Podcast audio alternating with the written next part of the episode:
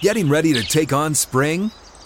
Make your first move with the reliable performance and power of STIHL tools.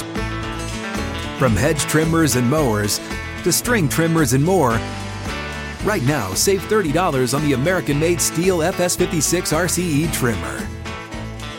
Real STIHL. The FS56 RCE is made in America of U.S. and global materials. Offer valid through June 16, 2024. See participating retailer for details. Out of the gates for our number three, Outkick 360 across the Outkick network. The Titans have claimed Zach Cunningham off waivers. Paul, that is a big acquisition for a for a defense that is in need of not just depth but strong starting talent as they prepare for the postseason. You want to stop the run, they've got a run stopper and much more than that. A, a nice chess piece defensively for the Vrabel's defense right now. Yeah, and uh, you know, I don't know if he plays this week or not. He's missed. Uh, you know, they've only got a walkthrough-ish kind of day tomorrow. If he played, it would probably be very situational against Jacksonville, and they they shouldn't uh, need him though. Injuries could could dictate something. You know, Dylan Cole is obviously not very good. Um, but a lot of people asking, like, can he play? I, I don't really understand. Like, he's on the Titans roster. What don't you get about that? They claim him. He's on the roster. Anybody on the roster can play. Uh, I mean, the, the can he play? Well, it's like not a stupid by, question by because of the stupid COVID rules. I mean, is he allowed to come in and immediately join the roster? Yeah, I mean, this year, as we've seen, you bring a guy in, he he plays pretty pretty quickly. Um, so I, Well, for a guy who skipped or was uh, late to his COVID test, I mean, it, they they cut him loose for a reason. I don't think it's a dumb question to ask if he can play this week when he's claimed on Thursday. Here's the problem with the Titans. Uh, David Long hamstring did not practice for the second day this week. Still, still not practicing. Harold Landry's been limited this week, though indications are good about him. Um, so uh, inside linebacker, you're still down David Long. Monty Rice, who went on IR. Um, in answering a question about him today, Shane Bowen said, "Yeah, we hope he gets healthy and is ready for us next year." Something like that. A lot of people making that like he's talking about January. He's not talking about January. He's talking about September uh, or or August training camp or or OTAs. So they're down there. Rashaan Evans coming off of an ankle injury. Is he on this report at all? He has been a full participant this week after missing five games with the Yeah, ankle that's great. So he'll be back. So you have Jayon Brown, you'll have Rashaan Evans, but you're still thin there with Rice out and with Long. If he's playing, he's playing with this hamstring. So some problems there. Um, and it'd be great if Cunningham could drop in and play. Where's Julio Situation. On the practice, Julio doesn't get a, de- a designation because he's still on IR, but he practiced for the second day. Oh. okay. In a, in so there's row. a chance we could see Julio Jones and Golden Tate as the top two wideouts this this week for the Titans. Yeah, I doubt that Golden Tate would play as the second wide receiver. I think Westbrook-Ikhine would, and the, uh, Tate would be more of a third. That's my Is Tate for sure playing? read. He's on the practice squad. Not for sure. Would have to be elevated. Okay. from the They'll practice elevate him on. Saturday But if I, they're gonna I- do that. I would expect that. Uh, I mean, they signed him to play him. Uh, I would expect that that it would be Julio, Westbrook-Ikhine, and then Tate and Rogers. Yes. Paul, what's your level of surprise that he was available for the Titans? I'm surprised. Uh, I, I, I mean, I think you know eh, the the guaranteed for injury. Hutton, we've mentioned, but I mean, a lot of guys' uh, contracts are guaranteed for injury. It's guaranteed for skill that is, uh, you know, if he got hurt this year, um, his contract would be would be guaranteed. A lot of guys have that. Um, and, Well, a lot and you're obligated to to keep them until they're. But a lot of teams have they don't have two inside linebackers who are starting whose contracts expire at the end of the year. Right. uh, Which made it advantageous for the Titans. But I mean, this is a good quality player. If you could claim a good quality player off of waivers for the long term, you're right. Uh, other people's their, their contract stu- structure and the like uh, don't necessarily. You don't want to him. allocate millions to multiple players at that position. Right. Yeah, at inside linebacker. So it suits them well. But he's a good enough player. If you could get him, you'd you'd want him. So there are obviously a lot of cap situations in front of them that were in play. I think the Titans are like 28th in the waiver order based on tiebreakers and stuff. So they they probably uh, had to beat out every. I, I mean, there are probably 27 teams in front of them that that passed. Um, and I haven't seen anything about anybody else claiming them except one hint that maybe New England uh, might have wanted him. And the Titans are in front of the, the, the Patriots only because of that loss last week. Um, Really bizarre that Houston cut loose a player, considering Nick Caserio's running that organization with New England ties. That another team that's heavy New England based, like the Tennessee Titans are, want him and love him, and that New England would also put a claim in for him. And I went back. I, am not positive they did, but they might have. Um, went back and found from Aaron Wilson, uh, a friend of ours in the Houston media, who tweeted on October 15th, 2020, likely from a conference call with Mike Vrabel, uh, who was asked about Zach Cunningham and said, quote, he's an elite player. So Mike Vrabel with a very good view of him and obviously would know, you know, if these lateness issues in his eyes would have been a big deal having coached him while they were together in Houston. Here, I think the the understanding is that he just again was not into whatever was going going, on on with the with new Culley coaching staff. Caserio. If you're the new coach, that's always the hope. I, I can fix them. He's going to be engaged now because this is a playoff team. He's got buy-in with me. Yeah, I've been with him before, so it's going to be fine. He was just out on this regime. And he never heard a bad thing about Zach Cunningham before No, he was cut. Going back and to they raised Vandy. these issues. never heard a bad thing. I just I mentioned yesterday. It's odd that you cut a player loose because you're you're all about your uh, internal uh, vibe. Half that roster's on a one year deal in Houston. Yeah, and you just signed this Half guy. that roster's not returning, if if not more than that. Right? they're going to need to somebody under a ton. contract. You need Yeah. somebody under contract. Look, the Titans have uh, their inside linebacking moves. Uh, the draft picks have gotten progressively better. We've said this from Avery Williamson to Jayon uh, to uh, to to Jayon Brown to David Long. That's a nice steady progression of mid round picks. Um, but but Avery, uh, uh, but I'm sorry, Zach Cunningham as an improvement over the big pick. So this is the big ticket Right, item now. right, right. As an improvement over Rashaan Evans, who's been a big disappointment generally speaking. That's an upgrade. Here's how the Titans handle the Jacksonville Jaguars on Sunday. And when I say handle, normally it's three keys to a Titans win. Uh, here comes another bottom feeder in the league, and the Titans need to go handle business, unlike what they've done against the Jets and the Texans this year. They need a repeat performance of what they did in New England in the run game. It's not going to be uh, A.J. Brown. We know that Derrick Henry's out. But besides Henry, Deontay or uh, Dante Foreman is the only back with more than 15 carries in a game this season for the Tennessee Titans, uh, and not just this season. He's he's the only back on the roster or previous rosters with more than 15 carries in a game over the last three years. If you go back and look at the carries in a game, other than Derrick Henry, they need to continue feeding Foreman. Despite that big fumble that he had on that run, I, I, I was very encouraged with what the, the Titans did on their offensive line keep that going. Keep that pace going. The ground and pound. Uh, both Hilliard and Foreman topped 100 yards. The first time that the Titans have done that with two backs in a game since 2008 with CJ and, and LenDale White.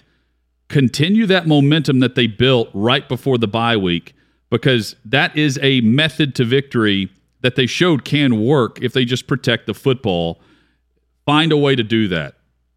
And o- offensively, I was very encouraged with what they did on the interior offensive line in the run game. They should push Jacksonville around in that category this week. Yeah, I, I think the formula can be exactly the same as it is when you have Derrick Henry. Yeah. You have more of a, a multi-faceted running back approach with it.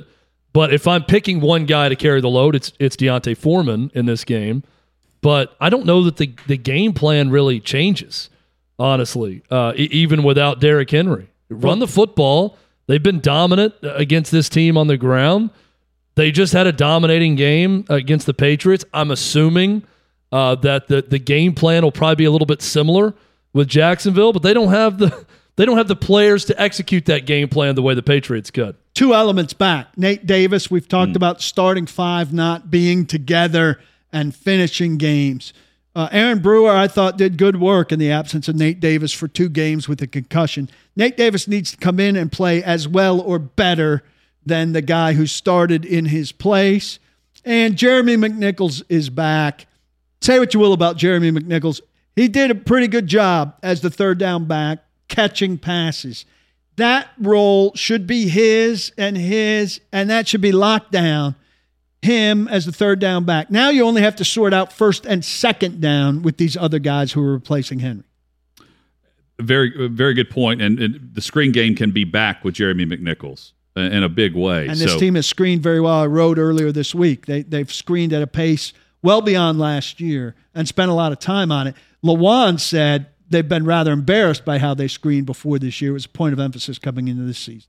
Uh, they're also embarrassed with the number of turnovers. Uh, Vrabel has has pointed at this over the last couple of weeks, but five turnovers against Houston, four turnovers against New England, and no takeaways. It goes without saying. Stop turning it over, especially in the unfor- uh, unforced errors. You break off a big run. Expect that there's a defender running behind you, ready to jab the football out. I mean that that should be at, at the forefront, not not of oh uh, I've got the open field here. I can I can carry this ball like a loaf of bread.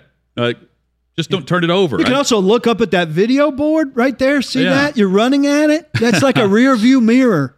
Look into it. It shows you what's happening behind you. And the other two losses, by the way, um, against the Cardinals and the Jets, Tannehill was sacked six times against the Cardinals um, and seven times against the Jets. So just protect the quarterback. Don't turn the football over. You'll beat a horrible football team like Jacksonville. That's point number two, and that goes without saying, but that's a point of emphasis this week based on what we've seen in their four losses. And number three, here's how to put the game, the, the game away early. Jacksonville will allow you to do that.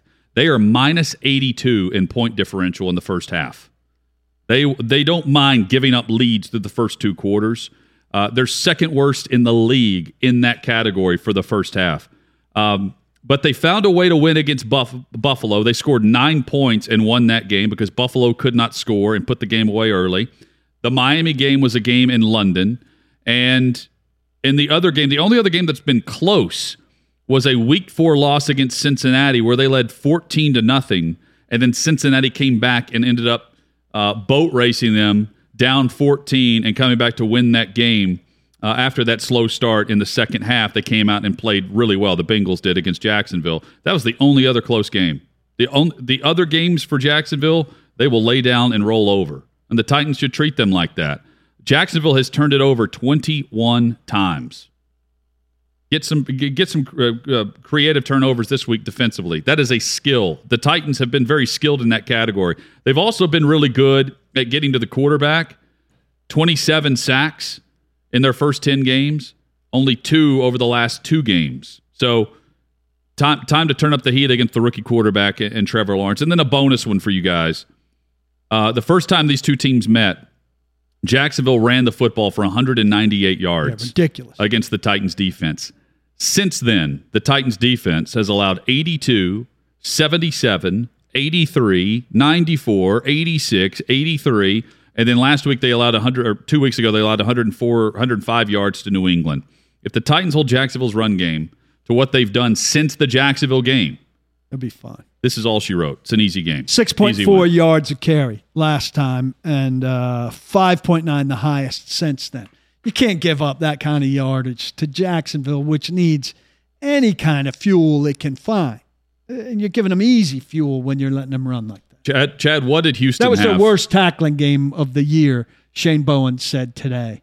Uh, and I put out a, a video with him offering a pretty good explanation of how they practice tackling without tackling. Yeah. Something they've emphasized this week because of that run game.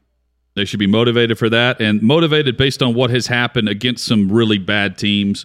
The, way they lost to the Jets and the Houston, two completely different ways because offensively, they actually showed up against the Jets and, and it was a tight football game where Zach Wilson played one of his best games of the season. Against Houston, they just allowed the Texans to have life early. And the Texans controlled the pace and momentum of that game throughout. And I think the lesson is don't just don't kill yourself. Yeah. You know, I mean, the, the, it's the turnovers that really destroyed their chances against Houston, a game where they moved the ball pretty well and would turn it over. I mean, th- there's no lack of focus and motivation for this Titans team that, again, you're trying to avoid losing to three of the four worst teams in the league if you lose to Jacksonville. You've lost to two of them already. I've joked that it, they're lucky they don't play the Lions if they lose to this Jacksonville team because they could they could go for the the foursome type of foursome you don't want losing to the four worst teams in the NFL. So they're going to be plenty motivated and focused in this game to avoid embarrassment. And I think the key is just don't turn the ball over. It sounds, you know, easy. It's elementary, but that's what the Titans have to avoid this Sunday. I think it's easy too to say these two backs, Hilliard and Foreman, aren't going to fumble again. Lesson learned, all of that. These two backs were on the street in the middle of the NFL season. There's a reason they were on the street in the middle of the NFL season. The college football season was a blast uh, during the regular season and then conference championship games. Alabama remains on top in the SEC. Georgia was unbeaten throughout. We expected them to be in Atlanta. But if, aside from the Southeastern Conference, a question for you guys when we come back about the state of college football. Is 2021 a glimpse of what we're about to see throughout moving forward? Or is 2021 the exception to the rule as you look at the conference champions about who we thought would be and who ended up being the conference champions around the Power Five. That big discussion is next on Outkick 360.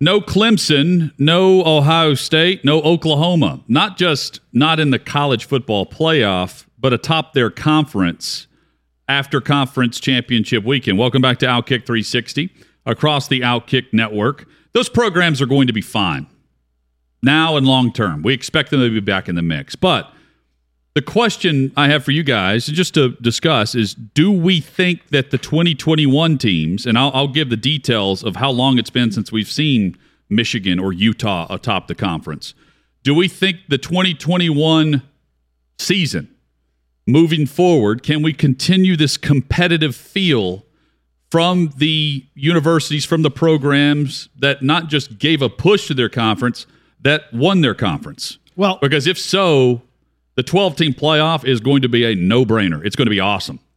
Well, I'll, I'll, I'll go first. I, and I answered this earlier this week, uh, kind of answered this on, on Michigan. What do they do with it from here? What does Harbaugh, presuming he's there, which I presume he will be, what does he do with it at Michigan? How much can he take advantage of a win over Ohio State, a Big Ten championship, and a spot in the four team playoff with whatever they do with it? What can he do with that in terms of recruiting and trumpeting the Michigan name and rebranding Michigan as back? Like Chad does. Is is Harbaugh effectively walking into every building and saying, I'm back, we're back, and getting that M out there? If he does that effectively enough, it changes things. If not, it's a one year aberration. Now, I hope collectively that the Michigans and the Utahs and everything brand it and recruit it effectively. So there's a bit of a shift and we don't just fall back to the same thing because I'm sick of the same thing. Well, let's go conference by conference. Michigan's the best chance to supplant Ohio State and compete with them every year. That's if Jim Harbaugh stays and can, can get some normalcy with what they did this year moving forward. That's not beating Ohio State every year, but that's being normal in the discussion of supplanting Ohio State as Big Ten East champion, followed by Big Ten champion. 50 50 with them. You can't lose 11 in a row or whatever. No, but not only that, I mean, Michigan State was a great story most of the year. They're down 49 nothing at halftime to Ohio State. Right. Right. Uh, it was a great game and a great win against Michigan that they had at home. They, they lost to Purdue. Uh, Mel Tucker got an astronomically high contract out of it. Now, do we expect Mel Tucker to now be Michigan and Ohio State every year? I don't. I need to see more of it than just this one year sample. And again, they're down 49 nothing at halftime Penn State Ohio State. once in a while needs to. Penn Once State is right now the way they they're two uh, two and five. I think finish the, the season yeah. The seven and five. Not going to cut it. Let's go to the ACC. Clemson will be right back. If Tony Elliott, in fact, is staying, they lose Brent Venables. If they make a, a, a solid hire at defensive coordinator, if Dabo Swinney's not forced to completely hire a new staff every year the way Nick Saban is, they're going to be right back to being dominant again next year. Pittsburgh's a nice story. They're not going to have another Kenny Pickett come through for a while. Uh, Kenny Pickett's a Heisman finalist for a reason. They lose their offensive coordinator. They're not going to sustain it. Wake was a one off. Can Mario and, and Wake isn't going to compete with you know they're still not the conference champ. Can Mario Cristobal return Miami to prominence? Can Mike Norvell return Florida State to prominence? A long way away from that happening. Now let's go to the Big Twelve. Oklahoma's no longer in the Big 12. They're in the SEC. So how does that change things for Oklahoma? Another I semi-regular in this. Baylor shows you what's going to happen there because you've got Oklahoma State and Baylor, 13 combined 10 win season since 2010. Cincinnati has five of its own 10 win seasons since 2010. They're about to join the Big 12. They're, on top of that, Houston and BYU finish ranked.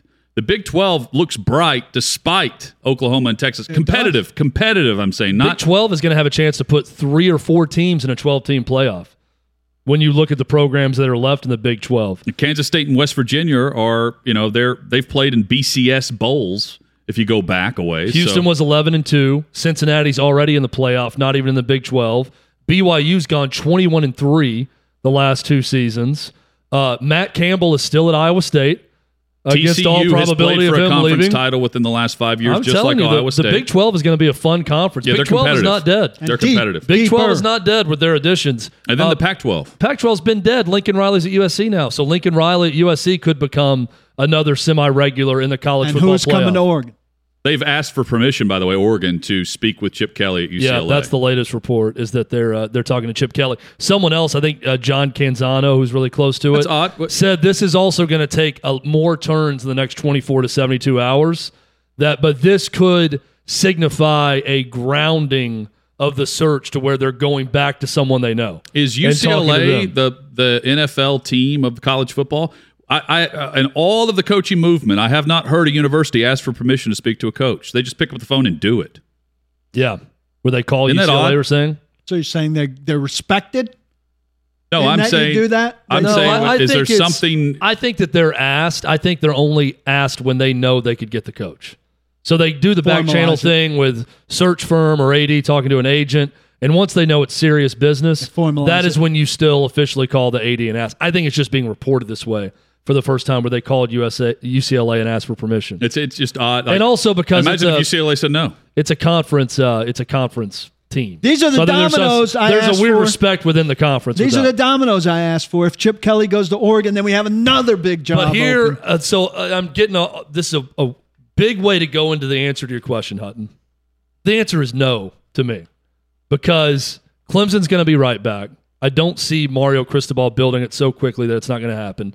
Oklahoma probably drops out because they're going to have to adjust to life in the SEC. Uh, and the Big 12 is going to be very competitive while they're in there in the interim. And who won the national title last year? Oh, yeah. It's the team that just destroyed the undefeated team in the SEC Yeah, and Bama's still there. The, in the, SEC, championship. So with all of this talk of parity, we still have the likelihood of Alabama and Georgia in a national championship game, and that's exactly where we started. but things could have got was talking about those two teams. that. So we talk about those two at the top, but things could have gotten scrunched from 12 to 4. Well, the, I think, And the I feel like that happened. The fun in this season was Alabama wasn't dominant all year. They lost at A and M. They had a close call against a pretty bad LSU team. Auburn. They had a close call against Auburn. They had a close call against Arkansas. They were they were threatened throughout the year, which made it seem more fun. Mm-hmm. But I don't think we're going to be sitting here in mid January thinking it's all that fun when Alabama beats Georgia to win a back to back national title and further cement Nick Saban as the best all time in the sport. But even if they do it again, and I'll take this somewhere preposterous, women's basketball. You know, even if UConn and UConn's leveled off too, but even if UConn's out there at the top all the time, right? The field of 64 isn't strong enough. And what we've always said about that is like the 64 needs to be better. Is the 64 getting better? That's what I'd say here. Like 15 isn't threatening to one often enough. I feel like this year Well, it they're is. definitely It getting better, and I think it's better coaching beneath the powerhouse teams that win every year. Four of the five Power Five conferences have a new conference champion, and not just new. Um, Pitt wins the ACC title for the first time, the first title of uh, a conference title at Pitt of any kind in 11 years. They won it this year. Uh, in the Pac-12, Utah won its first Pac-12 title, first uh, first conference title of any kind in 13 years. Michigan won the Big Ten for the first time in 17 years. wow. Now, when you start packing packaging all of this together, Baylor winning the Big 12, uh, first time in seven years they've done that. Um, I want it all is- to mean something. This is fresh blood, and, and fresh can still be old, but it's not. it- It's. It, I only bring this up because what we thought would happen happened. Alabama and Georgia both made the college football playoff. You have two SEC teams in the Final Four, but yet you feel there is a fresh, uh, a fresh sense to the other conferences, which is really fun. And the hope is that the other schools, the other coaches, which by the way are getting paid big money, elevate to a point where they are more competitive down the stretch. I just don't. I think the problem with that is, and I, I agree, having Michigan and Cincinnati is fun and different this year in the playoff. Having Alabama and Georgia, Georgia not necessarily, it's not they've been a lot, but makes it feel a little bit more stale because that's what we predicted Yeah. to start the season was always going to be Alabama and Georgia. Not just the two best teams in the SEC, but probably the two best teams in the country. But I still look at these other conferences. It's still Ohio State number one, Michigan probably number two now, and maybe Michigan State now that they're paying Mel Tucker this amount of money that can be in there. I don't know that Penn State with James Franklin I'm putting in that group right now. Right. Uh, I don't know that I put anyone in the SE, uh, the Big Ten West in that group. But what helps Hutton is competent leadership at programs that should challenge these other programs. Mario Cristobal at Miami, great hire. That's competent leadership from a guy who knows the program that can now recruit the hell out of Broward County, Dade County, Palm Beach County. They could dominate. That's going to help. Uh, will Mike Norvell ever get it going at Florida State? If he does, that's going to help balance things out. Lincoln Riley at USC is a no brainer, grand slam, slam dunk. Every bit of hyperbole you can say about it, it's going to work out, you, you believe, at USC for Lincoln Riley. I think USC being a, a national player definitely helps. What can Marcus Freeman do now at Notre Dame? Now that you've sort of balanced out the power, Brian Kelly did a great job there. Never really came close to winning a national title. He got there, but they weren't close to the team that won it when he got there. What can he do at Notre Dame? I think all these factors leads to what could be a more exciting uh, level of of uh, spreading the wealth of parity a little bit at the top of college football. But I still say all that, and I look around and I think Alabama and Georgia aren't going anywhere. No. As long as Nick Saban's alive, it's going to be Alabama, and Kirby Smart is going to continue to recruit at a clip that it's going to be Georgia. The X factor to me is A and M because of how they're recruiting. But the- if you want to see another SEC team get in the mix quickly, and they already beat Alabama this year, I think it's Texas A and M with Jimbo Fisher. But if not, we're going to be going into. I'm looking out three to five years down the road and thinking it is going to be Alabama and Georgia as the two teams in each division that is going to dominate. And we're going to be looking at the possibility of Alabama and Georgia being the two best teams in college football going into a playoff, with the exception of Ohio State. That's all, always been there regardless. And maybe a, a Lincoln Riley at USC getting them going quickly. But the I don't want Alabama or Georgia to go anywhere. I, I want the best football at the very top. You I just the want other- I want the expanded playoffs in all this. Yeah. And even if Georgia and Alabama end up as the as the vast favorites, I, I still maintain that Ohio State could do to Georgia what Alabama just did because they can press the issue on the outside. Nonetheless, we would get that opportunity in a 12 team playoff. Right now, you'd have Ohio State hosting Michigan State in a rematch in a 12 team playoff based on the rankings. You'd have Oklahoma State at Ole Miss, Pitt at Georgia, because Georgia would not automatically, even though they'd be ranked in the top four, they're not a conference champion. The top four conference champions on ranked uh, on the rankings, the final rankings, would get a bye based on the June proposal.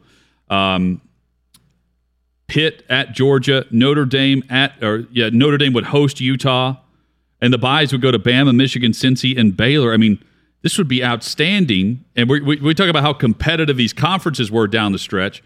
Think about the 12 team playoff for the opening round and the host sites. Yes, and if there's some duds in there, uh, look, they're duds in the bowls, and the bowls don't mean anything. but Well, it's hard. It's hard to see duds in the opening round. No. There would be duds moving forward, Yes. But not. It's hard to see the duds in the opening round of the 12 team Well, playoff. even if there are, if there's a blowout, so be it. There are blowouts in some of these bowl games, and the bowl games are of no consequence. Well, the fun thing happens when there's more of a revolving door of First three or four through 12. yes, Yes. Because Yes. I think the worst thing that can happen is you see what the four pl- uh, team playoff did in terms of creating this system where three of the four are pretty much a given every year. Um, and then that that really, I think, further cemented the divide between the haves, the the ultra, the uber haves, and the have-nots.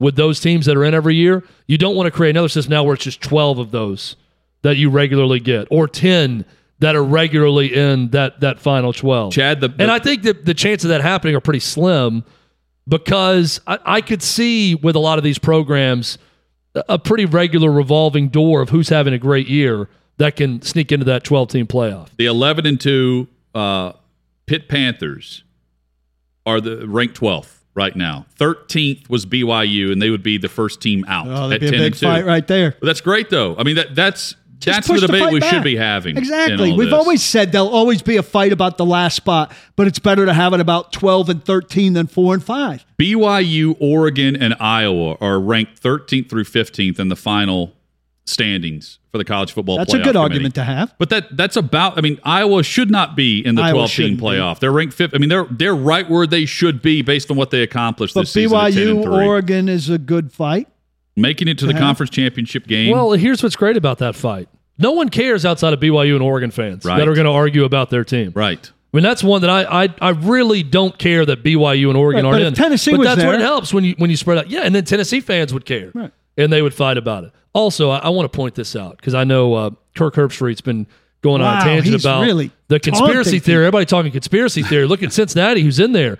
When it was Kirk Herbstreit saying throughout the year, I don't know if Cincinnati will be there, even if they win all their games. Cincinnati would not be there if Oklahoma State got a few more inches Yeah, if that guy and won cut that game. upfield. I am convinced of that. If Oklahoma State wins, I still firmly believe there's no way to know, and the committee would never tell us, nor should they. But if Oklahoma State wins that game, I think Oklahoma State, as the one loss Big 12 champion, would be in over Cincinnati. So things still had to break right, even though Cincinnati did everything they had to. They go unbeaten. They handle business easily against, at the time, 11 and 1, right? Or one or two loss uh, Houston team. Yep. They scheduled the right team. They went to Notre Dame and won. What if they hadn't scheduled Notre Dame? What if they had scheduled some Right. other good team that didn't have a great year? You know, and So they I- had a I good year wanna- last year, so they ramped up. There's they a had reason- to do a lot of things right, Cincinnati. There's a reason we're talking about, boy, Cincinnati maybe could challenge more regularly now that they're in the Big 12. yes. There's a reason you go up to the conferences, Kirk, and everyone else. It's because they are up against it in the in the lesser conferences when you're not a Power Five. I don't like the way he's handled that at all. I wonder if somebody at Well, ESPN I don't- told him I don't really blame- show for us here. Well, he's just or tired of having to answer the question about Yeah, how like I don't I don't blame him Power because Five shill. he's being a good soldier Yeah, because but he's, he's being condescending about it. He could be a good soldier without being an ass. Well. I mean, uh, he can do it however he wants. I'm just pointing out Hot that meat kettle. I, Yeah, no, I understand, but Yeah. I'm an ass. Generally speaking, he's a good guy. Well, he's generally. allowed to be one He's if he going wants out to of be ca- on he's this. If going he's tired of character. answering the question I mean- year after year, so be it. Kirk Herbstreit goes after people a lot on Twitter. He can he can be an ass with the best of them that, that I've seen, but uh, he's protecting his company, which is fine. But I'm here to tell you, his company is pulling the strings on a lot of things that happen in college sports.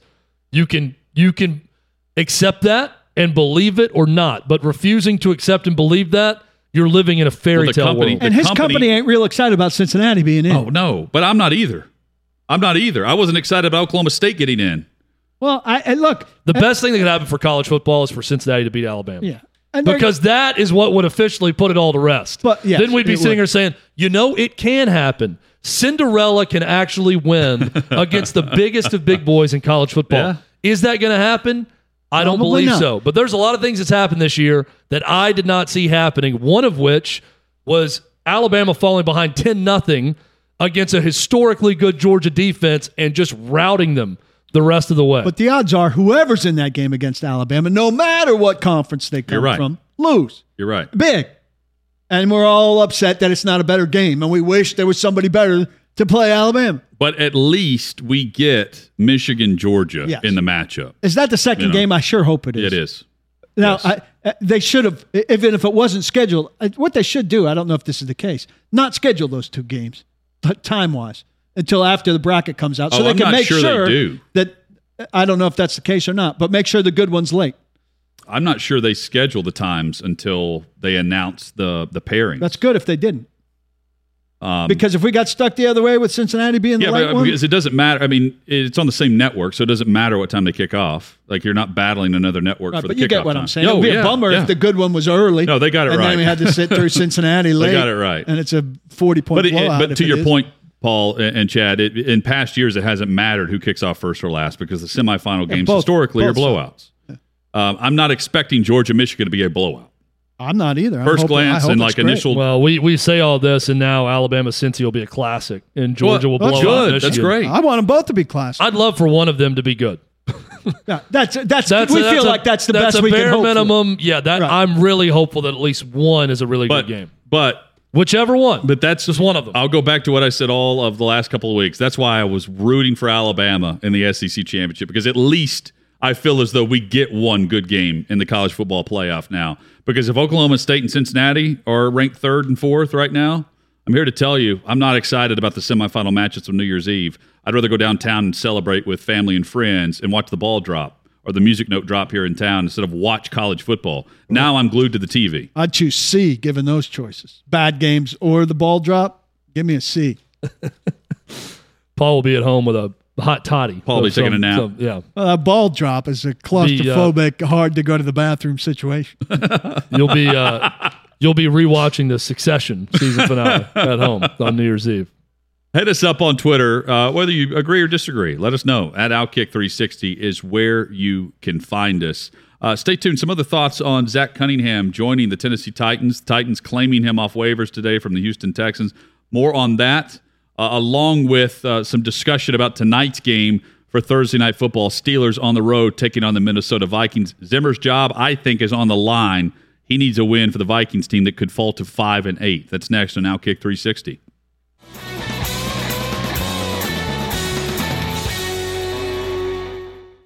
The Texans waived Zach Cunningham, one of their top defensive players. The Titans have claimed him. And let's just put in perspective how bad things have gone for the Houston Texans as of late, Con- contractually. Whitney Mercilus was extended on his contract in 2019, late in that season. They cut him this year. A year and a half later, cut him loose. Uh, he was claimed by Green Bay. The rich get richer there. Zach Cunningham extended in the 2020 off season, cut loose yesterday, claimed by the Titans, their division rival today. Deshaun Watson extended in 2020, the million, 100 million plus, and that was in September of last year.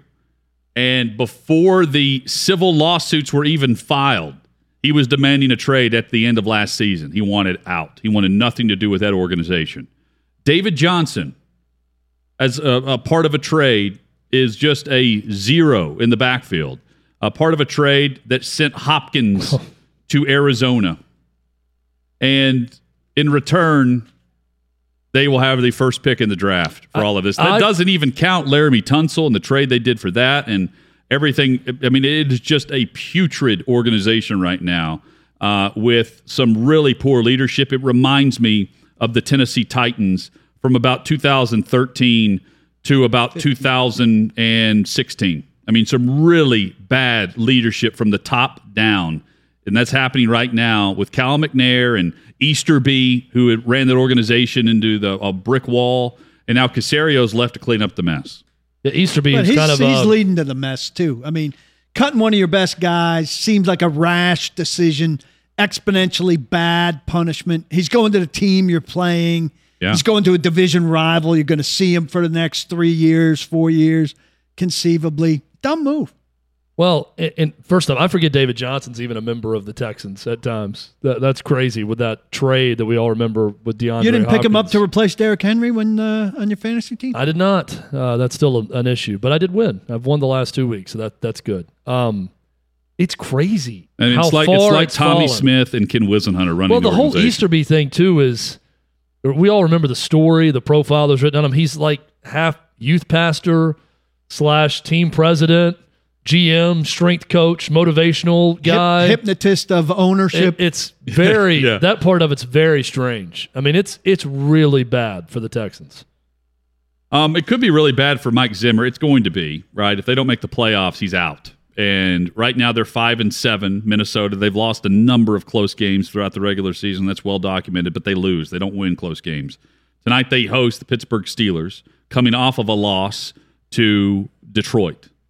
They lose to the Lions, and then on a short week, turn around and lose to Pittsburgh with a, a long weekend coming up. To me, firing out the door. I, that's how I read into that. I, I we had a nice short conversation about this earlier this week. I thought, well, his young girlfriend will comfort him, and Chad said, no, his young girlfriend will leave him. Well, and go- maybe go, find said another might. I NFL don't, coach. I don't want to be the one who said will. Maybe it's leave true him. I said maybe May she'll leave him. Yeah, It'll be a real test of true love. Is this true love, or is this NFL coach? Look, love? it's. Uh, I mean, I think it's a reasonable question. I don't pretend to be an expert when it comes to what women want, but one thing they typically like None of us are. is a guy that's employed. yeah. They tip. They tend to like employment with their Though men. his checks will keep coming if he's fired. So eh, his status changes, but his bank book does not. Bank book. That's an old term. Well, kids. here's- that's an old term for what you Yeah, did when you deposited. Let's your just play this thing out with his young, uh, his young girlfriend. Okay. Does his now newfound abundance of availability Time. hurt his chances? Yeah. Because But- maybe part of the appeal is he's very busy. But he was- he's gone a lot. They right? went public. we can live our lives Dude, separately. I, want to give Zimmer some credit here. They went public with the relationship while he's on the hot seat. Yeah. Now maybe To me, though, that speaks a little more than just um, this is just a fling. let's go with this though, Chad. Now he's home. She's, by the way, He's she is. Uh, I, I don't know if you guys read it, but she is a, a catch in many ways. Brilliant.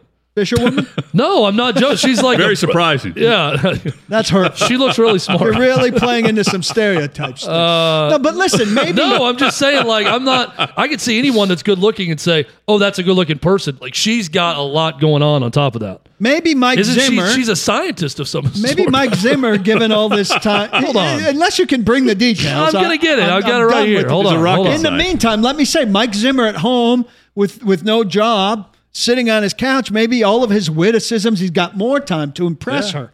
So we could go with the, his unavailability was attractive, but maybe his availability will make him more attractive. He's firing off his one liners. He's taking her ice skating. He's taking her bowling. All the things you do with a young lady. Read your thoughts. I think Chad is technically correct because a gold digger would be a geologist. Yeah, which is a branch of science. Um, Go ahead. Chad. Uh, so okay. Chad He's a was dream- cosmonaut. he dreamed this. Yeah. Um, it's funny up because empty one of the, it's pal? all these questions in the story I'm reading at Sporting News, Yeah. and one Favorite of them is color. one of them is what happened to Mike Zimmer's wife. What did happen to Mike I think she Zimmer's passed wife? away. She graduated from the College Poison? of no, l- l- Paul, please. She graduated from the College of Saint Scholastica. Not joking, with a degree in psychology. That's not a college. She received her MBA from Northwestern University. Well, that's a college. in her Instagram bio, she calls herself an entrepreneur. Yeah, She with runs his uh, money. she runs an adventure and outdoors blog uh, titled Katarina Elizabeth Outdoors. Focuses on Clever outdoor name. sports such as paddleboarding, kayaking, hiking, uh, excuse me, hiking and snow. That's the combination of kayaking, and hiking Hijacking, kayaking, and snowshoeing. hijacking.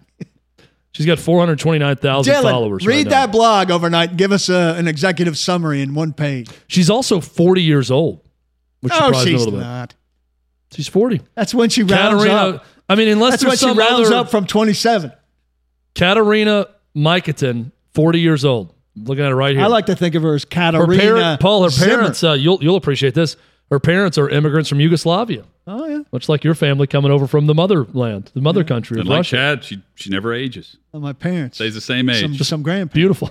Hey, Justin Jefferson tonight. Play him at FanDuel uh, for over 100 yards. He has been the best wide receiver in the league over the last month. Thursday night football tonight. We'll recap it tomorrow. Let's get you ready for the football weekend on Outkick 360. I'm rooting for no one in this game, and I'm rooting for you to don't block the box and do lock the locks.